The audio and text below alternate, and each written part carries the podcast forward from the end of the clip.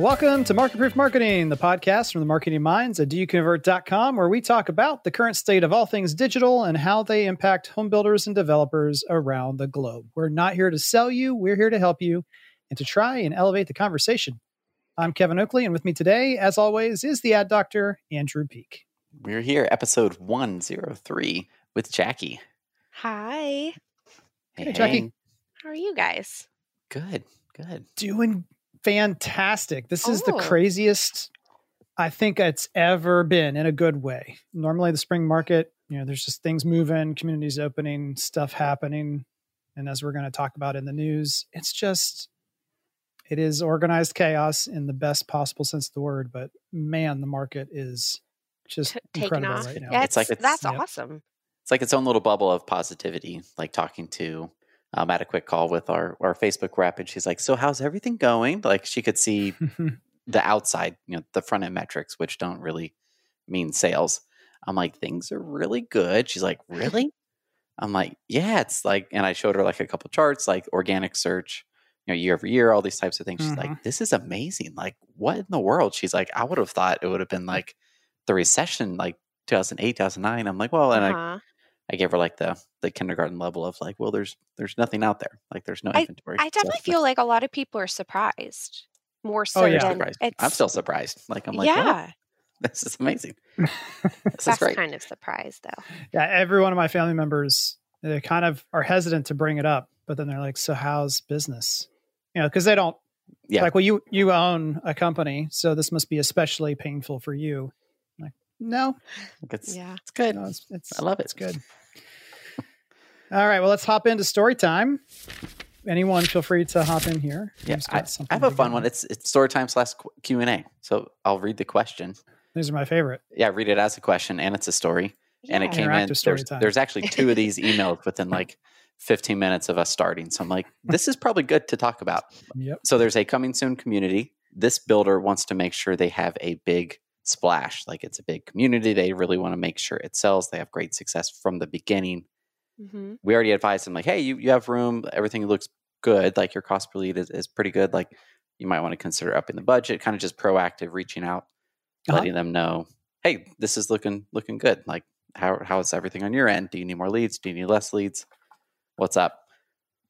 So I have the metrics as far as like the Facebook performance to to give us some some boundaries. Cost per lead less than seven dollars, which is awesome. Um, budget so far is only sixteen a day, so that's about four fifty a month. Mm-hmm. I'd say there's there's plenty of room to go, yeah. right? If someone's in this position, like if they have a pretty good cost per lead and they're only spending this much, fifteen dollars per day, which is four hundred fifty per month. Kevin, what are your thoughts? Is would you double the budget? Would you?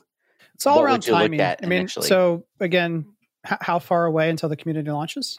I don't know. That's all right. That's a good one. That's all right.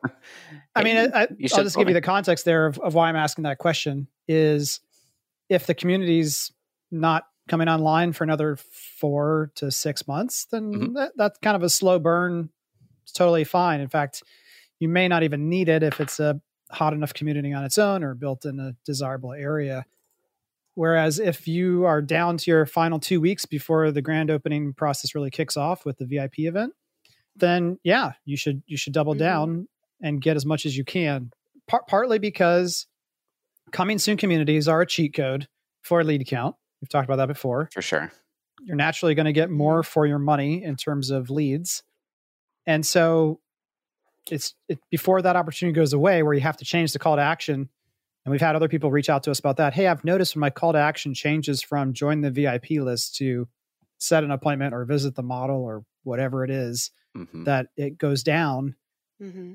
And that's just because the the fear elevates because now you can actually sell them something. Right? Before it's just like, well, I don't want to not know. So tell yeah. me. Yeah. The worst case mm-hmm. is like, oh, I get extra emails. Like I'm already getting those anyways. There's no, there's no commitment to become a lead at that point. Yeah. Yeah. yeah.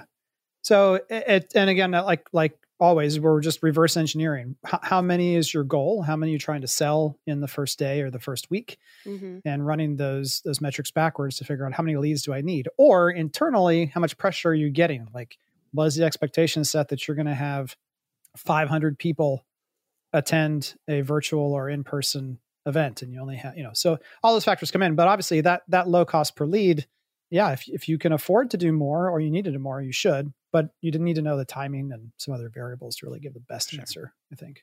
Good. Yeah, I agree. Yeah. And I just, I stalked my email. I'm like, I swear we talked about timing on this, but somehow it didn't come up yet. So yeah.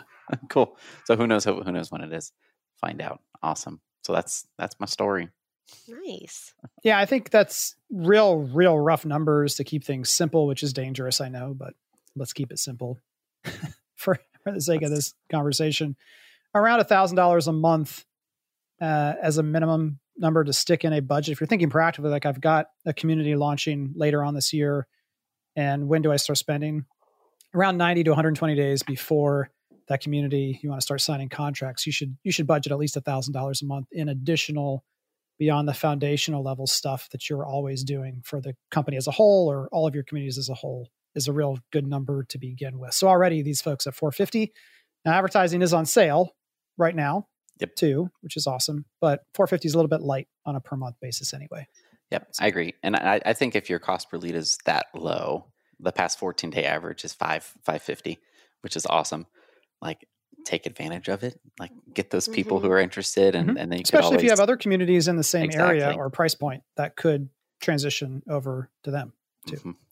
Well, with exactly. also the budgeting now, the whole purpose, granted, with all the different targeting and filtering. I mean, is that the goal in a sense to get as many as possible? Because I know at the at the end of the day, it's also you vet through sure a lot of well, those to have like the meatiest bulk of that. That's exactly my point. Is there were communities at Heartland where yeah. we never spent a dime. Uh-huh. I mean, why we don't need? We already had, you know, thousands of people on a list for a community that's been in coming soon status for two years. Mm-hmm. There's no reason to run an ad ever. Yep. And so cost per lead on that one, zero. Yeah. Zero. Right? Time. Um, I mean, signage and time yeah. putting it on the website, but that was it. Yep. Nice. Yep. I got two story time. One just kind of fun. We're trying to really hard to buy a car right now. Okay. And that sounds weird.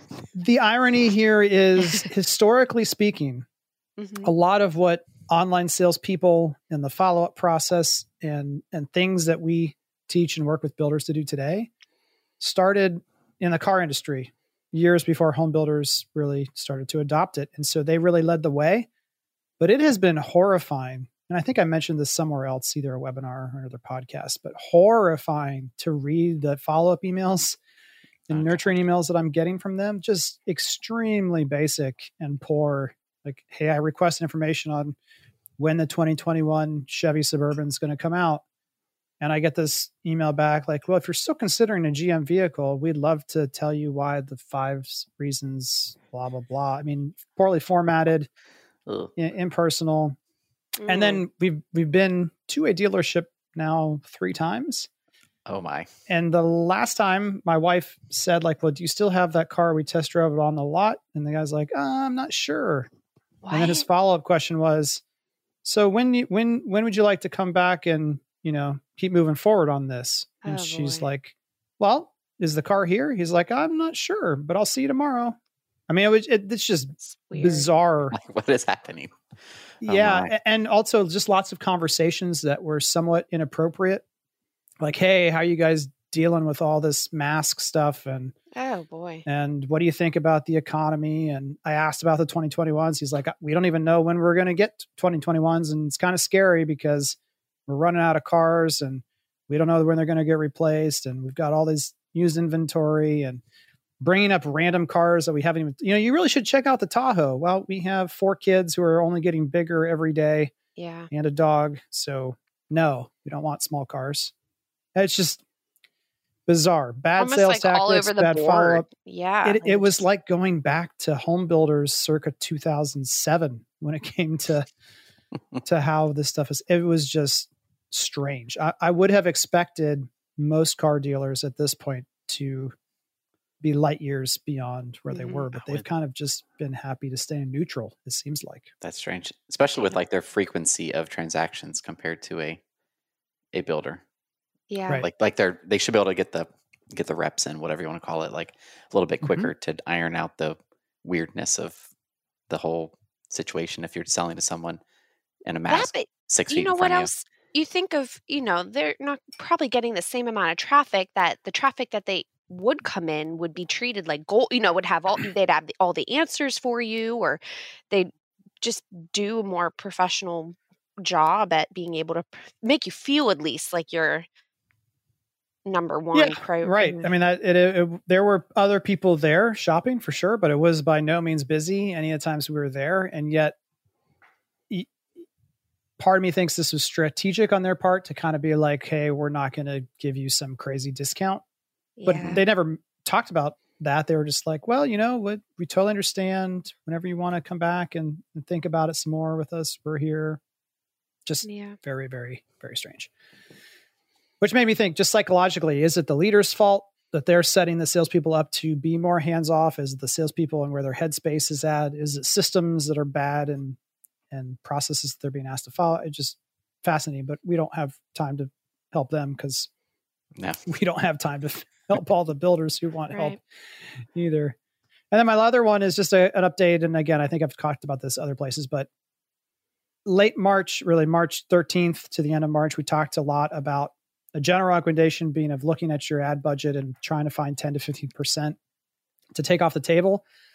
A lot of the builders we work with did that. None of them were upset that they did because, again, they still ended up getting more traffic. Ads were cheaper. All those things were good. But that really three to four week period of a ten to fifteen percent reduction making sense, that was over uh, mid-April. So by the time mm-hmm. this podcast comes out, it will be June. And you need to be back to where you were at the very least on ad spend to take advantage of just how crazy this market is right now. And we'll dive more into that in the news. So yeah. let's let's hop over there. First, as an aside, you guys all just missed out on something really big.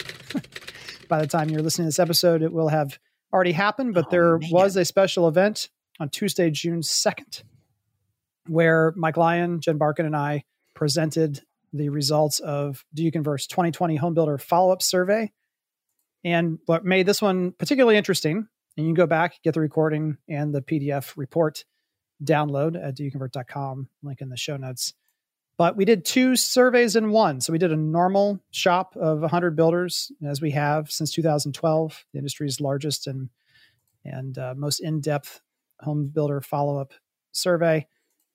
But then when this all went down, we thought, you know what, we got to do another shop, because certainly everyone is doing the best follow-up ever, because online salespeople yeah. and salespeople are becoming more like online salespeople. So this whole thing, all we have is digital leads. They must be getting the best service ever, but let's just check it out. So we did a second survey in what we call during COVID. So we have got pre-COVID results and during COVID results for twenty twenty. Be sure to check that out. And probably on, on next week's episode, we'll talk a little bit more about some of those results in more depth. But if you missed it, go back and check it out. If you, and that'll also be part of uh, the answers to this week's question of the week.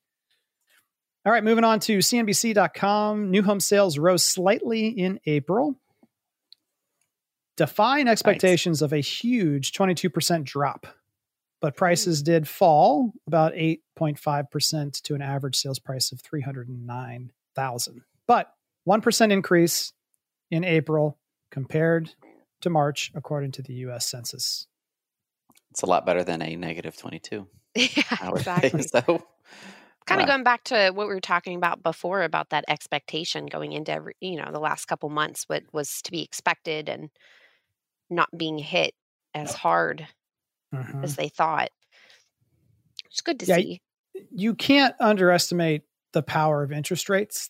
Mm-hmm. And we've also talked about this idea of how many people had already started their search on December twenty-sixth when things really spiked and went nuts all the way through early March.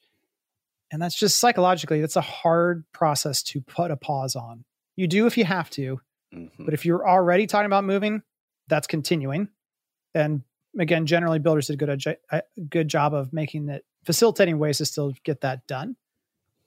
Uh, but then there's also this major reset that's happening where people are just reevaluating what's important. If I'm going to work from home for the next year or forever, it's worth finding the right kind of space. I'm more comfortable living further out. I mean, that's oh, ironically, yeah. this is one of the best things that mm-hmm. could happen to home builders, I think, because mm-hmm. most new home communities are further out anyway. And mm-hmm. so that trade-off of, man, but my commute's going to be so long. Well, now when that's no longer in play and you need or want the extra space that a new home may give you, that's a good, that's a good trade-off to have. Yeah. So yeah, I actually had that conversation last night with two different people that are both in, one in engineering, the other as a program manager for, on like a development team. And they're both working from home now in older homes, like in the area that I am.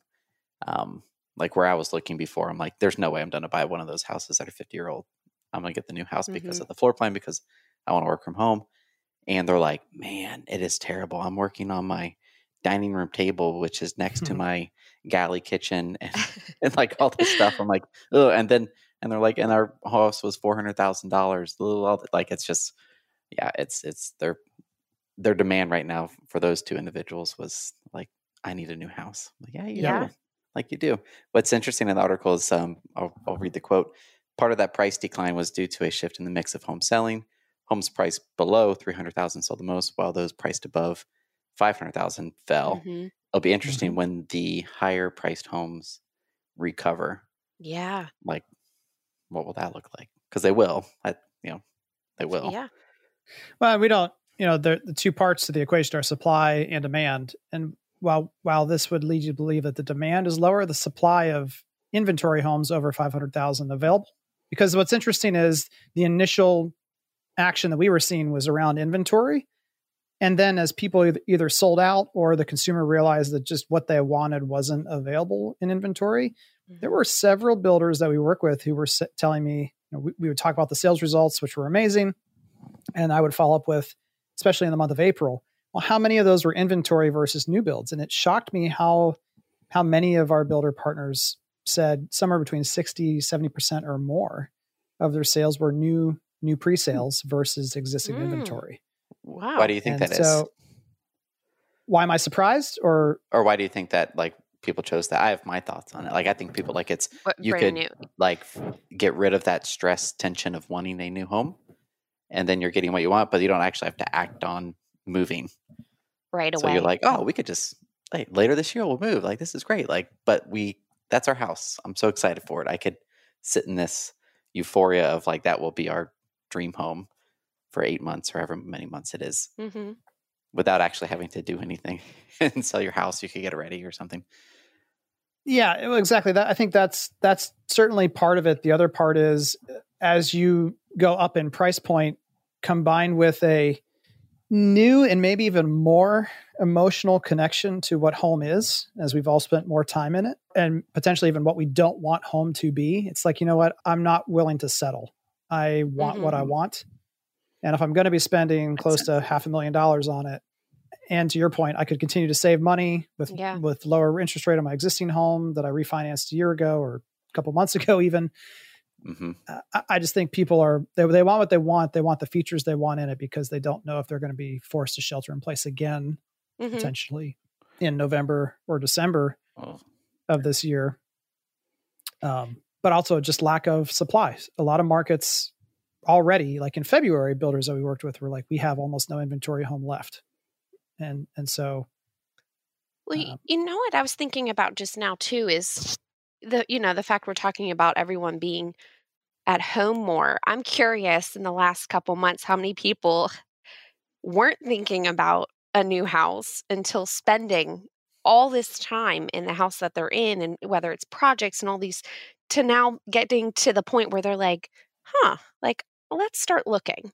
Like they, they spend all this time, especially if you're not home a lot, you're not thinking about it. Whereas if you are, I know, I know personal friends that if they're working at the kitchen table, they don't have that extra room. They start to the, pay attention to the space around them so much more. They're now like, I, oh, absolutely. We want to get a bigger mm-hmm. house. Like this is, you know, I'll be, I'll definitely, as the market continues to pick up and these numbers start increasing, I'll be curious how many people will come in saying like, you know, we weren't really considering this as a option until being at home all the time. So. And that's here. Definitely the, the last part of this article talks about how, you know, there's a six point three month supply mm-hmm. at the end of April of newly built homes compared to a four point two month supply of existing. Mm. So contrary to what some other people have said for a long time, I still believe that while most people at some point in their customer journey do consider new when it comes to that starting point of their journey. Most people begin with the idea of finding an existing home. Mm-hmm. And then when they become dissatisfied with their opportunities, or because they're using promoted communities on Zillow, they're they're discovering com- new communities that exist, then it comes in the consideration set. So I think it's been a one two punch to the positive for home builders that the lack of supply has been there, both because they can't buy an existing home when it's not listed, but also the dissatisfaction of what is still available. It's probably been on the market for a year or more if it hasn't sold recently. And so they're not, they're the homes no one wants anyway. So now let's consider new construction. And, absolutely. And move forward. I, I could absolutely see that. You know, there's only so many homes you can go into bidding wars with if the demand is high for it, that leaving you disappointed, you end up just saying, oh, like I may want to build and just exact, you know, get exactly what you want. Like you, Andrew, yep. said, having that leeway in between to be able to yep. like take a breather. And oh, it's very exciting though. And we did post in the Marketproof Marketing group a couple weeks ago about that dramatic increase in the bidding wars that are out there too. Uh, the Redfin sh- yeah. was it was it like eighty percent the last the last time period compared to the time period before the virus was number. like nine. Mm-hmm. It was something crazy like that. Yeah. Speaking of crazy, our next news story is uh, something written by a shady character named Kevin Oakley. Uh, what is getting builders through the spring and summer of twenty twenty might surprise you. And I wrote this for two reasons. One is for the people who are not in our industry who are thinking that if builders are doing so well, they want to know more about it. But the other is, again, we we should be patting ourselves on the back and, and doing high fives for making it through the last couple of weeks and months. We we absolutely should do that. But I feel like some people are saying, like, we did this major shift in innovation and now all is well and we can relax and kind of just let that simmer. And so my question really was, what what is it that caused all this success to happen? Is it the builders change their perspectives and attitudes and and how they do business, or was it something else? And also for extra credit, in the back of my mind, there's a couple builders who work with, and I'm not saying this in a, in a disparaging way. They tried to offer things like virtual sales opportunities and um, virtual one-on-one appointments, but the their marketplace and where they are in the country, people had almost no interest in that. And so wow. they still did a lot of the work that other people did in trying to, to do this. But at the end of the day, like ninety-eight percent of what they did didn't really change at all. And yet their sales results, I think they're up uh, thirty-five, forty percent year to date compared to last year. And most of that, it's only accelerated that that growth, year over year growth in March and April. So there's there's something else going on here. And sure enough, when we look at two charts in the article. One is Google Trend data, which is not absolute numbers, like, but but on a scale of zero to one hundred of how popular the term search term homes for sale is, it's at one hundred right now. It can't go higher than one hundred. So think better than that. You know, you're like, well, yeah. it looks good, but it's not that good. Well, it's at one hundred now. It can't go higher. And then interestingly enough, when we compared that to the Google organic data of the fifty plus builders in, in our aggregate data pool, the shape of the chart is almost exactly the same as Google Trends data. So even if you're not a firm believer that Google Trends is a useful tool uh, or, or completely accurate, when you line those two charts up, it's almost a one-to-one relation. And again, this is organic traffic yep. from mm-hmm. those fifty plus builders. Nothing to do with advertising. It's just the canary in the coal mine of how good is this marketplace. Yeah, that's crazy. The uh, the graphs, you could definitely see. I think it's just interesting going looking at it and go, okay, well, there's there's Corona, there's COVID nineteen, like little blip yeah. that will always that will always be there. Uh, versus years prior, there's there's nothing going back to twenty sixteen. Yep. Yeah. And again, that I, what I think is interesting is the builders who cut back a little bit. Now they just have a little bit more to push on the gas and and now kind of outshout, outmaneuver the competitors who are having to, like some some people potentially I've I've heard are even having to scale back a little bit because they were trying to push forward in that big dip, mm-hmm. and now they're they just don't have the opportunity to to really capture the marketplace that they wish they they could have had. Uh, probably the most tongue in cheek thing in here was was I said, you know, hey, if, if Yeah. If home builders were restaurants, yeah. you know, we finally all just started offering takeout as an option. And I'm not really sure that that qualifies as innovation. So, no, you know, COVID nineteen isn't, hasn't really changed a lot. It's just accelerated things that were already in their path. And I, I give some op- examples there. You know, Matterport, it's been around since twenty eleven. BombBomb was founded in two thousand six.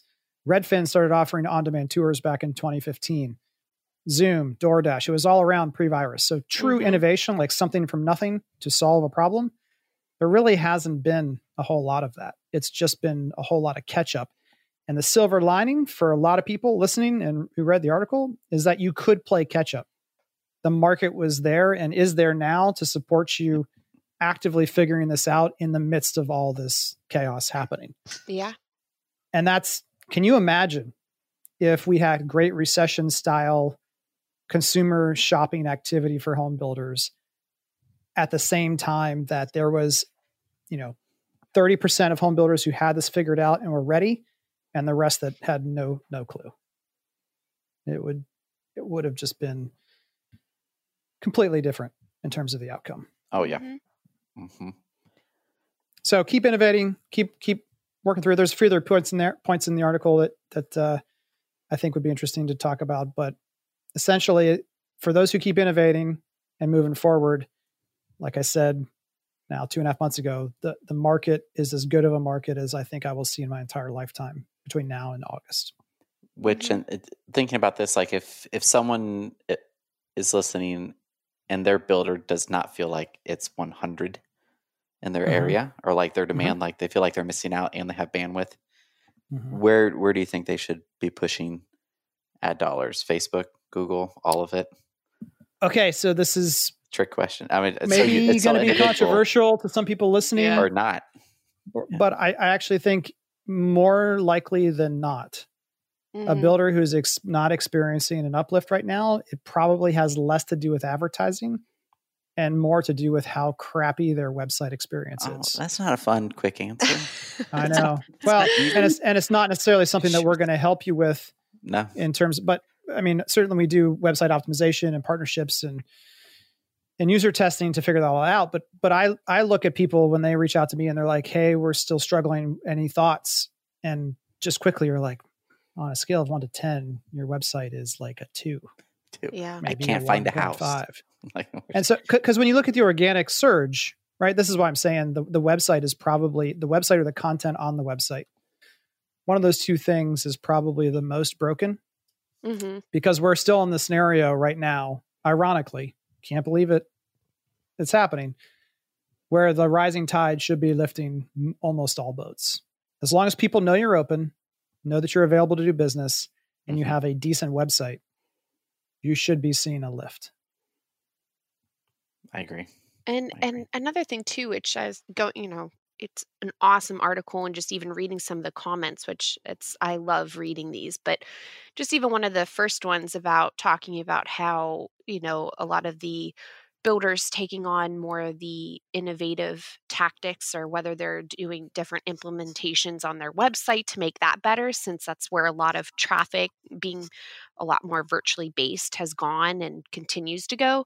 How many mm-hmm. will have those innovations as more like permanent fixtures instead of, you know, never wanting to go back to how things were? So it's it's awesome to also see things continually being a step in the, you know, future direction with things, whether it's yeah. the focus being on their website to improve or making things easier.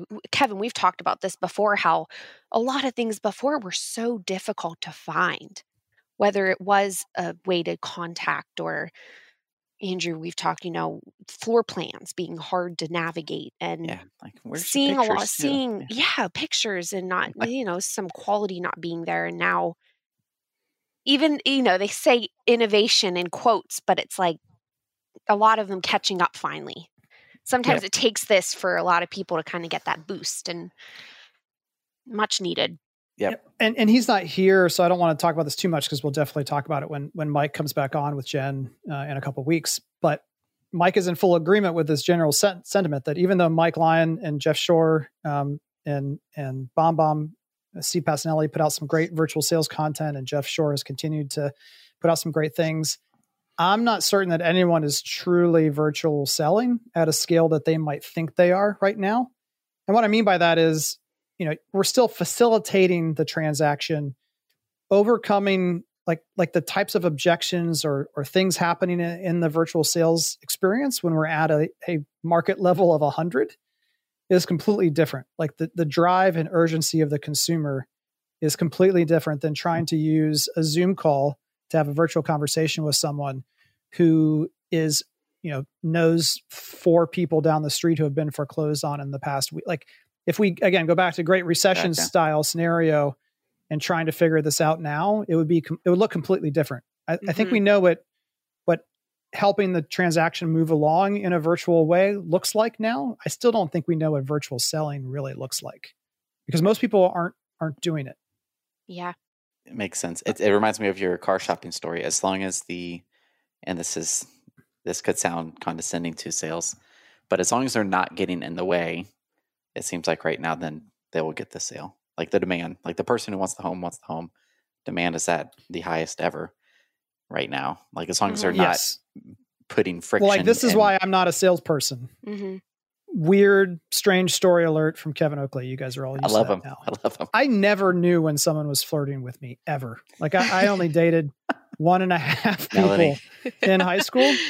Right. Yeah. Well, even, even, even with Melanie, it was like, she would say, why don't you ever call me? And I was like, I just met her. I was like, I, why, I don't know you. Why would I call you? Like yeah. I didn't, it just never, I can't, I didn't pick up on, on those. Okay. The, in general, I think I have a pretty good E Q, but not when it comes to, to that. And maybe there's something about how the Oakleys shop where we don't express enough excitement in something for the salesperson to ask the question.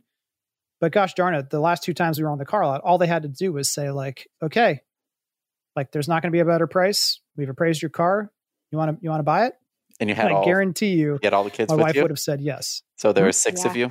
They're like, okay, no, here's no. That's the other thing. Like the, we didn't bring the kids. I think that's another buying signal, right? Like the kids right. are not here. Oh, yeah. So time. They have the time to sit for two hours and fill mm. out all the paperwork and mm. do everything that's necessary. That is so mm-hmm. weird. Super weird. That's um, weird. Yeah, just so don't but, get don't get in the way. So so maybe maybe we're just not giving off enough good mm. buying signals. But right now, buying signals from consumers are happening all over the place. Like being willing to show up for a virtual sales conversation, if yeah. that's not an enormous buying signal, what the heck is, right?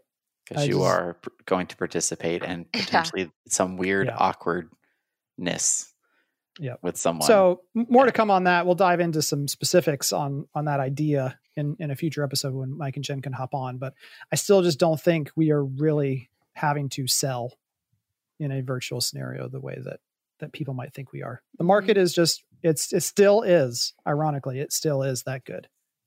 We don't really know what's working when it comes to that yet. All right, the last article from trust insights dot a i. Uh, these are the folks who also have the um, Marketing Over Coffee yeah. podcast, which is one of our favorites. Uh, they have an, an article here, Overused Pandemic Terms and Phrases. So this is um, just kind of a P S A on, like we all know, and I was guilty of it in my article. Will Duderstadt sent me a text. I loved it. And all he did was highlight in my post where I said the word new normal. Now, yeah. for, for full yeah. context, I said the new normal will not be here until at least March of twenty twenty. There you go. So I wasn't saying anything now is the new normal, but new normal is certainly an overused term. Uh, but the other big ones, maybe not a surprise, our our response to COVID was used oh, yeah. the most. Mm-hmm. New normal. We're in this together. And together. Last but not least, let's all say it together. In, in these, these uncertain, uncertain times. times. Oh, oh yeah. Yeah. Our response. I feel like COVID, I'm, I'm yeah. like laughing over here, trying to like cover my mouth because I feel like the amount of times the email had, you know, email headers or any type of communication you've you've gotten from anybody. A lot of other companies. That's like mm-hmm. the four I've seen. Yeah, this is this is yeah. like some nerdy stuff. Good. This is good fun. Yeah, yeah, they got more great charts in here, and you know, like they mentioned that hey, some of these trends Uh, top, the top three tapered down through April, but have picked back up again in May. Like marketers mm-hmm. haven't figured this out yet. There's like waves of of the boss coming down saying, "Where is our new normal? We're in this together in uncertain times." Marketing piece, get it yeah. out. Yeah, get it out. I don't know. Say something. Say something. Yeah, that. Yeah, that's a fun one. Yep, I liked it. All right, that'll do it for the news. We're going to take a quick break. When we come back, this week's three sixty topic of the week is tools we love. We're going to talk to you about the websites, the apps, the tools, as I just mentioned, that, that we love and why we love them, how you can start using them yourself and more. We will be right back.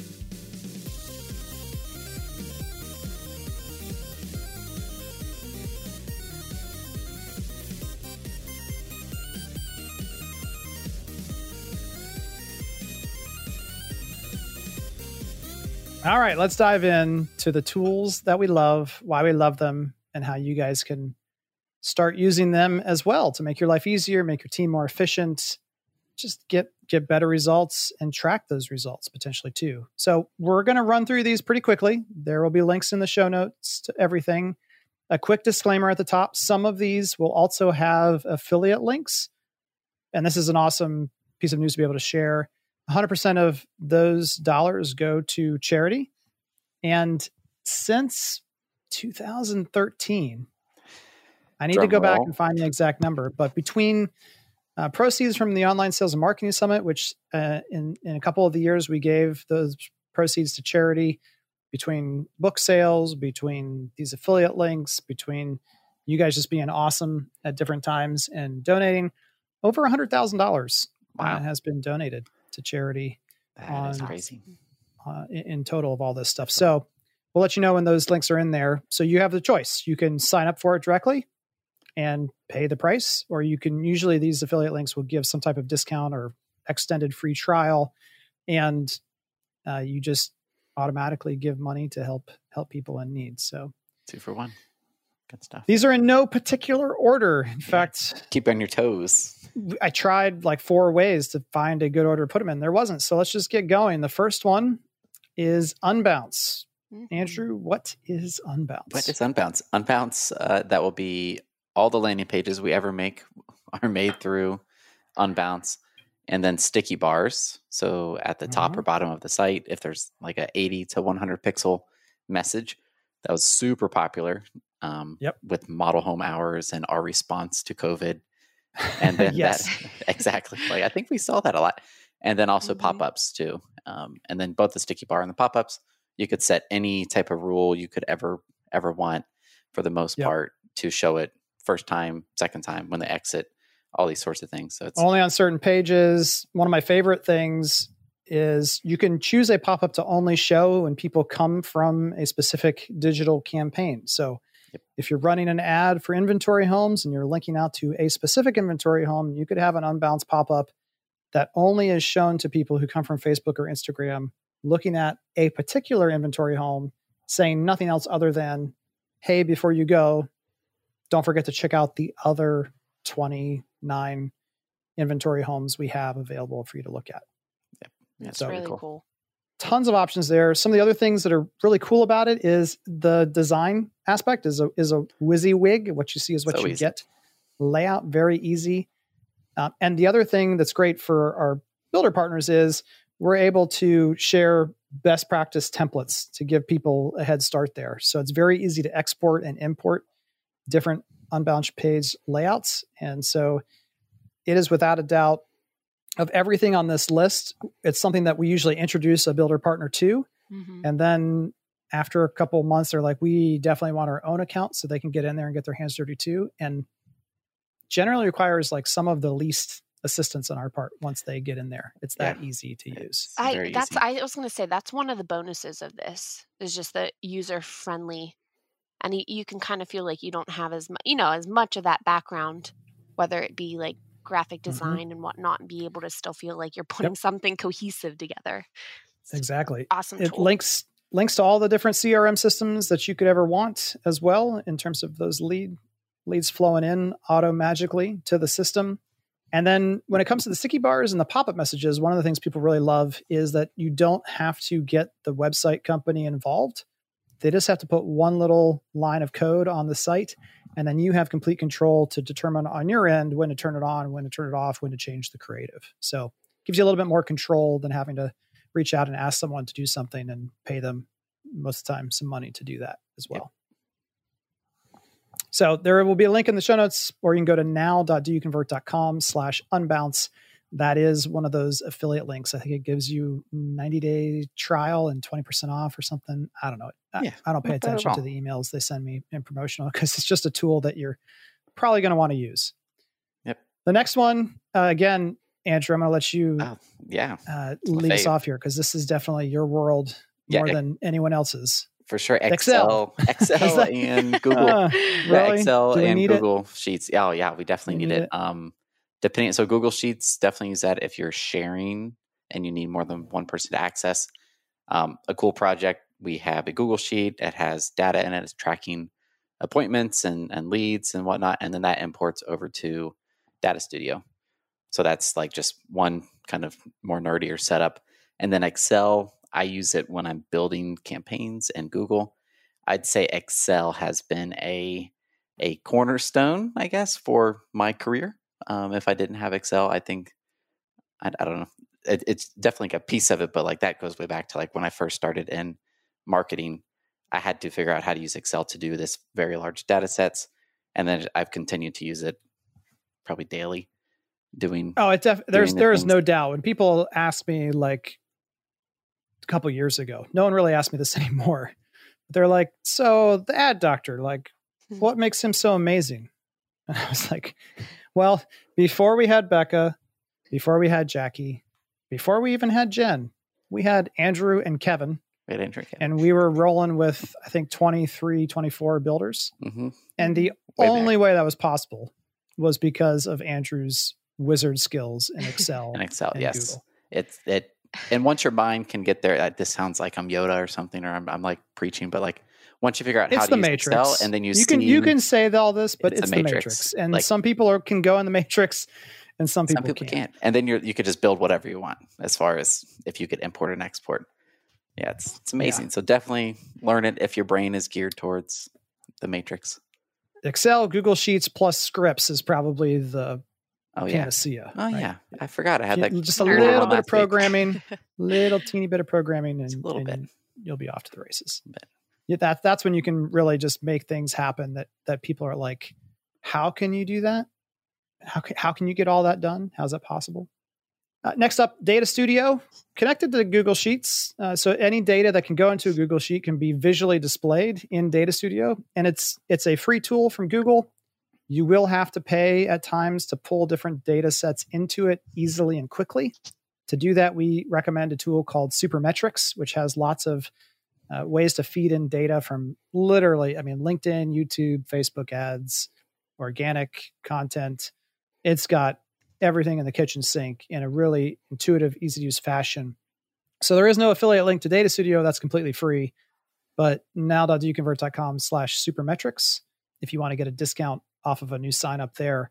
The reason I love Data Studio is because it allows you to easily and quickly, not quite as easy and quickly as Unbounce, unfortunately, but create ways to visually display information in ways that especially can be helpful to other departments and leaders who don't, they don't want to log into analytics. They don't want to log into Facebook. They don't want to log into Google, but they want to know what's happening and be able to review creative or, or results or spend data easily and quickly. Mm-hmm. And I think it's good. You could also protect yourself from certain yes. managers from getting too deep into the weeds on, on data. Yep. You could be like, yeah, I made this just for you. This is perfect for you. Exactly what you need. And then they're not driving you crazy with, hey, what does this mean? What is this thing over here? You could prevent them from getting distracted. Yes. It's just, I can't tell you how many people have, this has been a game changer for them. Some of the people, when we start working with them, we're asking, hey, what kind of reports do you currently get either internally or from your previous provider? And like, well, we get a monthly P D F or maybe an Excel file to keep the Andrews of the world happy. We're like, how about a live dashboard? And they're like, oh my gosh, that would be amazing. Uh, one, because it never changes in theory, right? But secondly, because it doesn't require um, a lot of manual data entry. Mm-hmm. You can, you can get some things into Data Studio from your C R M as well. There's uh, Supermetrics plugins for HubSpot. Uh, Lasso has the ability to export for a small fee per month, uh, your Lasso data, basically everything that's in Lasso that you can slice and dice there. So if you want to do follow-up reports on, on which communities are following up the most, or lead volume, sales volume, all that is possible with Data Studio as well. It is not, though, the most powerful tool in the world, and there are a few limitations. I told Andrew this a couple weeks ago. We had uh, one of the builders we work with in the, the Pacific Northwest. I don't think they've given me the okay to share their name. I, I'm always, I can never win. Sometimes people are like, "Why didn't you say my name? I want, I want to hear my name on the podcast." Um, That's funny. But they they got Microsoft Power B I working. Oh, and showed me uh, a screenshot of it. Fancy. And what was awesome is sometimes people are disappointed that Data Studio doesn't tell you all the answers. It's a dashboard. It's not doing analysis and recommendations. Yeah. That's like, that's still your job. It's like you're driving. Yeah. It's yeah. It's there. Whereas Microsoft B I, which stands for Business Intelligence, definitely uses A I a little bit more and can make recommendations. Like, did you realize that if people visit this page and then submit a lead as a text, they're three times more likely to purchase than the average lead in your database, that kind of stuff. And it just magically is displayed. It takes a lot more setup, a little more learning curve, but that's a good uh, second data visualization analysis tool as well. We also have in the show notes links to two different recipe cards. If you don't have any Data Studio reports already built, we've got two, kind of fo- one foundational and one a little bit more advanced that you can use as a starting point that we'll link to as well. All right, moving on. CallRail. I feel like at this point, everyone knows what that is. Uh, we've been talking about it and using it since two thousand twelve, two thousand thirteen.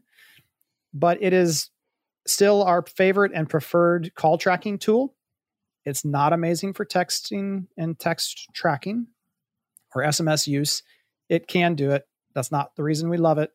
The reason we love it is very simple call tracking, call routing, call reporting, and other insights. If you do not have call tracking in place, you have a blind spot to at least probably fifty percent of your entire lead volume.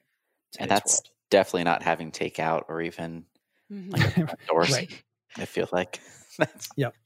yep. very inexpensive. I think it's thirty dollars a month beginning for ten numbers to track.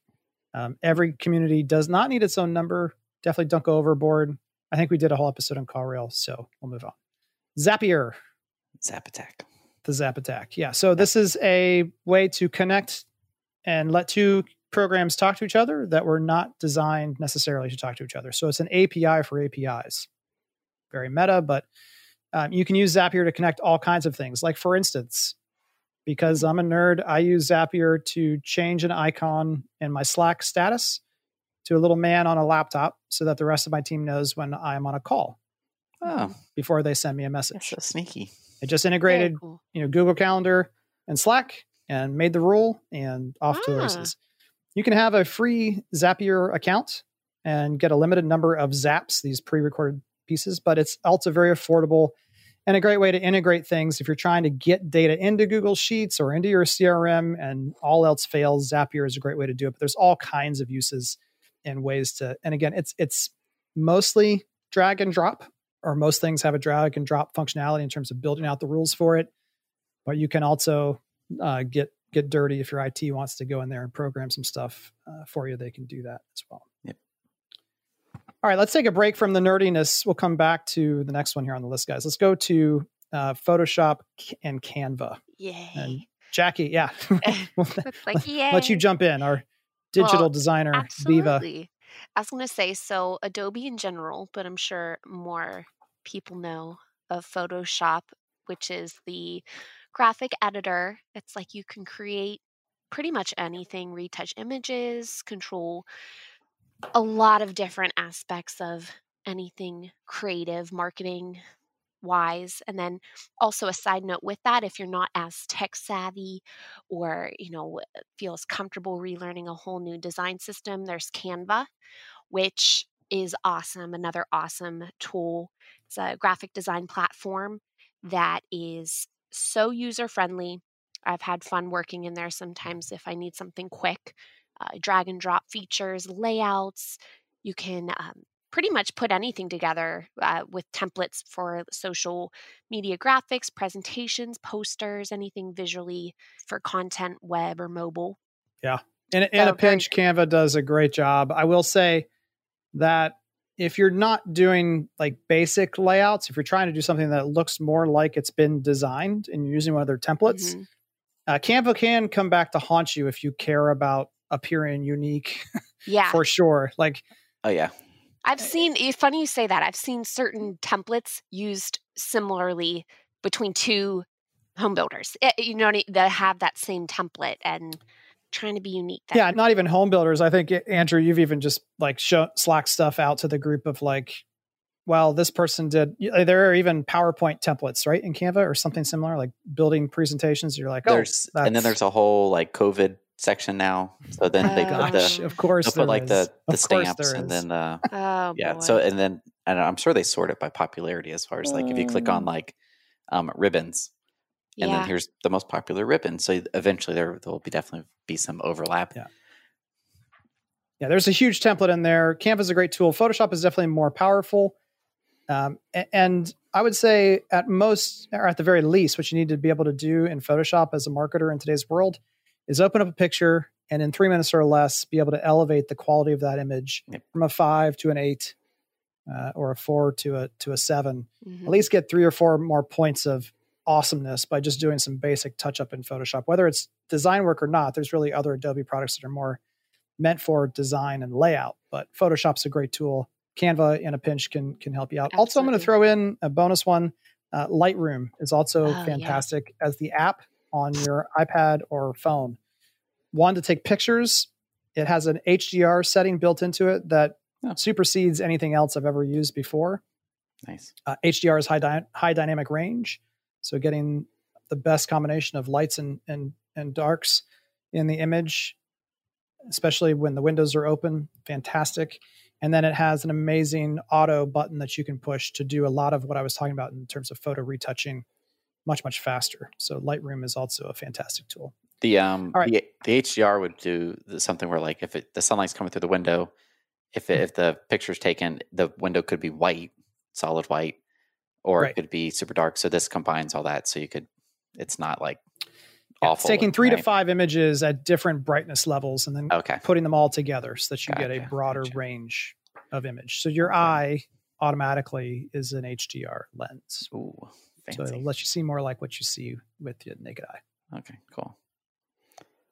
The next one up, back to back to the tech world, Homefinity. Ooh. So Homefinity is a platform, one of those potentially nebulous words, but it is the platform that drives websites in particular from our favorite website partner, the, the team at O'Neill Interactive. So there are other platforms out there. There's uh, Builder Cloud, Graphic Language has their has their own, uh, and they also build out New Home Feed, originally before it was purchased by team at Zillow. There's lots of different backends, but Homefinity is amazing in its simplicity. One. So in terms of managing the setup of communities and floor plans, we had someone, uh, a V P of sales and marketing for a large builder. It's in multiple states. And we asked, hey, how's the new website going? How do you feel about Homefinity? And she's like, oh my gosh, this is amazing. Like it's so easy. You drag and drop and it's intuitive and, and fast. And I even just made some, I added some communities on the site myself just because it was so easy. And we were like, okay, time out. Like that's not your job. You've got other people on the team who should be doing that. I mean, but it was a great point that she made of just when you need all hands on deck to load content and get things built out, having a system that's that easy and robust and powerful for you to use. And every year, I think I, I, I can try to pull it up here quickly. Every year they roll out like over a hundred free updates to the system. Um, mm-hmm. So when you when you log in, it shows updates and uh, change reports and. Um, this year, we don't quite have on pace to be one hundred, but last year, I think there was like sixty or eighty. Yeah, there's and a those Facebook are all rolled out at no I'm cost. In. There's mm-hmm. a Facebook group I'm in for it, and I feel like it's like all the time. I'm like, oh, that's a nice update. They're they're even they'll even do things. I feel like I'm like, yeah, pumping them up a lot, but like things that aren't even necessary, but like it just makes it easier to use. Yes, like back to like the the V P marketing that you were talking about, like. Things that are just like a little bit friction points where like if you change this screen to that screen, you have to restart some process. Like, hey, we fixed this. Now it's, you save six seconds and you're like, oh, cool. That's nice. Yep. Yep. And then it's tracking just a ton of data from your site as well. And you can put that data to use. So they have Homefinity Analytics, which gives you insight into user behavior, lead flow. They have things that talk about the quality of the content on your site. So it will, you know, make an alert and say, hey, Happy Acres has a low quality score in terms of content. Hmm. And it gives you content scores based upon location, the home plans themselves, inventory homes, spec homes. Uh, there's an alert I'm looking at right now that says, you know, the Clarendon plan at Happy Acres has a data score of fifty-three percent out of one hundred. Oh, man. You should fail. Consider adding more content. And there's a button you can just click to go straight there and do it as well. And then probably our current favorite tool about Homefinity, and this is accessible to anyone, whether you use O'Neill for your website or not. Um, you can send them the data feed of all this information on your site, and it, they will create a daily change report. And the magic of this is every time you make a change, add a community, remove a community, change the status of a community from coming soon to active to close out, modify pricing and square footages, et cetera, you can add other partners oh. on that change report. Hmm. And every morning they just get a nice little email in their inbox that says, here's all the stuff that has changed. So when you are working with someone, and you change the price point of a community and you currently have a problem remembering to tell everyone else. And this wouldn't necessarily just be digital marketers either. It could be your sign company vendor. If someone, if you have another vendor who's doing your brochures and floor plan information, this can keep everyone on the same page just by you making changes to the site the way you always have. It's, it's, it is a game changer, especially for larger accounts to be able to keep things moving without a whole bunch of extra back and forth. Yeah, I definitely like that feature. That's a good one. Yeah, it's it's fantastic. So Home, Homefinity is definitely a tool that we love uh, from, from the website. And let's get back to the creative world. Banner Snack. Uh, this is this is a very interesting one that maybe, I mean, display ads get talked about so little nowadays because mm-hmm. we all kind of know that no one's clicking on them. For the most part, the, the C T Rs on them are not amazing. That's okay, though, with Google, because we don't pay if they don't click. So Banner Snack, if you remember, we talked about the the, the Netflix um, impact of bingeable content and creating all this content.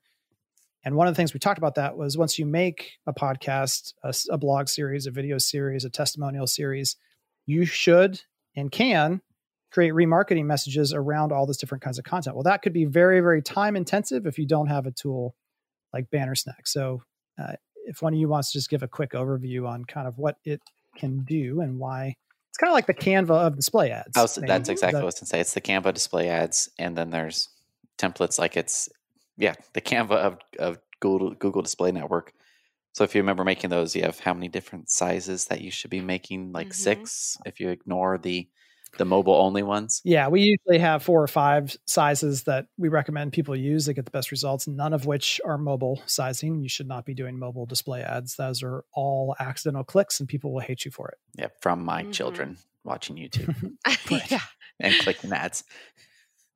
yeah, so that's, yeah, I mean, and, that's like the the one oh one. That's the summary. Yeah, it's, it's the Canva of G D N. Yeah, add a background, animate text, shapes, experiment with different colors. Yeah. Animations are the big win here. There's a mm-hmm. bunch of pre-built animation styles. And then the other big win is you can design one layout and then generate multiple layouts based upon it kind of auto-magically saying, I, I understand what you're trying to do here, and resizing and redoing them for multiple outputs. So mm-hmm. just a great workflow tool yeah. to accelerate. Because right now, most builders still, all you're doing is the, hey, remember us, we're here, this is what we build and how much we cost. Mm-hmm. And there's so much more that we could be communicating with display ads that cost almost nothing when they're yep. done on your own. And I think the only display. way to do those is if that's more of a internal um, mm-hmm. project with something like this, where you could just make it in five minutes and be done. Yep, you got it. All right, Calendly. This is the scheduling tool that we use and has since been adopted by many other people in the industry, which is which is fine. We talked before, we don't mind people copying. It's okay. And even builders have reached out to us recently and said, this tool for scheduling calls with you works so well, we were wondering if we could use it for other things like service appointments for our customers. to be able to schedule self-service times for, for people to come up and come back and do, you know, your, your one year walkthrough. Uh, wh- why go through all the back and forth and have all that? Yeah. So all it does is it lets you create rules of avail- availability, link to multiple calendars, and um, give people a quick way to click a single link, see when you're available, book it. Uh, you can also get have, have it send out automatic reminder emails coming up before that appointment. Um, it's just a really, really slick way. I mean, there's no reason. I, I forget the exact number, but I think I think in total for the DoYouConvert team, we have to schedule between our leadership calls, coaching calls, et cetera, over one hundred eighty some calls a month. Mm. And oh there's my. just no way that we would be doing all the back and forth there on logistics like that. So one of the the things that I was at the Online Sales Academy that was in Phoenix, was that in February? One of the features that the, the O S Cs really liked that their their salespeople loved was that the O S Cs were able to schedule appointments for, for the sales agents without mm-hmm. seeing why that time is not available. So uh, there's yeah. privacy of the calendar, mm-hmm. but it's just blocked out. You don't even like it's, you really don't even know yeah. why. It doesn't matter why, because it's personal or whatever yep. reason is in there. Um, now I have heard people say like enough with this automated calendar stuff already, but I'm just telling you, it would, it, it saves again, probably an easy ten hours a month of our life by using this link. Some people are like, it's so impersonal. We don't get to talk back and forth about scheduling. We got too many things to schedule. Yeah. So it's a fantastic tool for us to use. That's funny. Moving on. We got three more and we're done. Loom, uh, use loom dot com is the website for that tool, but it's a, it's a fantastic, easy, snappy screen recording tool. I just sent Jackie one yesterday. We were working it. through some stuff with Illustrator, and, you know, could you use another tool and upload it to YouTube, et cetera? But it, it takes out your recording. And then when you hit done, you've got the link ready to send. You don't have to yeah. download a file, upload a file, add comments. It's just ready to go. It's, it's the greatest thing ever. And we have many builders who have since used Loom to move to, to do things like updates from the sales leader to the entire company. Um, rolling out new cool. training opportunities. It's just a, it's a great way, like the next piece that we're going to talk about, BombBomb, to stay in touch with large groups of people or just to give an answer to a question that is repeatedly asked. And then you could archive it, put it in place for, for repeat use later as well. So you can, you can build a library over time of live videos. It is free to use. I think you do have to create an account and pay for it if you want to save more than an, an archive of more than twenty videos. But I believe those videos still show up. So as long as you're diligent in, in organizing them, uh, you would not necessarily have to pay for a full account. BombBomb, like I mentioned, is the next one. Like CallRail, something that we introduced the industry to many, many years ago when Mike uh, first started talking about them. Now ubiquitous, uh, e- even large national builders are hopping on the BombBomb train. It's video email. So what is that? Mike says it best. It's it's voicemail with a face, short, brief, succinct messages where you're communicating through the power of video as human to human as you can get without without actually being in front of someone. And again, there's an app, very great, easy to use tool. You should definitely be using video email as part of your follow-up system. I believe they make it super easy to, like if you want to knock out thirty videos in an hour, like you could kind of not batch them, but like it's it's just like Loom where you could There's no mm-hmm. extra steps involved in doing the video. You just start the video. Exactly. Yeah. Send. You can create a quick send template, which all you're doing is recording the video and you can hit send right away. And the rest of the template around the video is already in place. Or if, if you want to add more text, you can, you can still do that. But yeah, it, they make it as, as slick and, and easy as possible. Awesome. Some people say, I don't get, why do you need video email? I could just text an email or I could just email a YouTube link. Again, no upload, download, but also deliverability wise, uh, the file size is extremely short. They're seeing a preview animated GIF of That's my favorite part. The person talking. Like yeah. And then yeah, you click right on it. It's it's opening up a web page with, with the video that can be watched without having to go through spam guard. Last but not least, no shock or surprise here, a C R M system. And mm-hmm. our favorites are definitely Lasso and HubSpot. They both are fantastic tools. Lasso is the premier C R M for new home builders specifically, as well as condo projects. HubSpot has a little bit more flexibility, but the folks at Lasso are, have definitely been in overdrive at creating new features to try to, to try to improve their overall experience. Lasso is a C R M that I used at uh, My Builder for a long time. Absolutely fantastic tool. HubSpot's another alternative. And if you don't know what a C R M is, we ain't got time to tell you about it now. uh, you made it really far. You made this podcast. right, right. You deserve a shirt or something. All right. We're not going to take a break, even though we typically would at the end of a three sixty session. We're going to hop right into your answers to a question of the week that we never even asked on the podcast. So we're going to ask it now before I tell you what everyone else already answered. Oh. And the question was, hey, we're doing this home builder shop results. And hey, in the middle of COVID, when most builders only had online leads to work with, do you think the results of our survey are going to show that follow-up by home builders got worse, got better, or stayed the same? So mm. got worse, got better, stayed the same.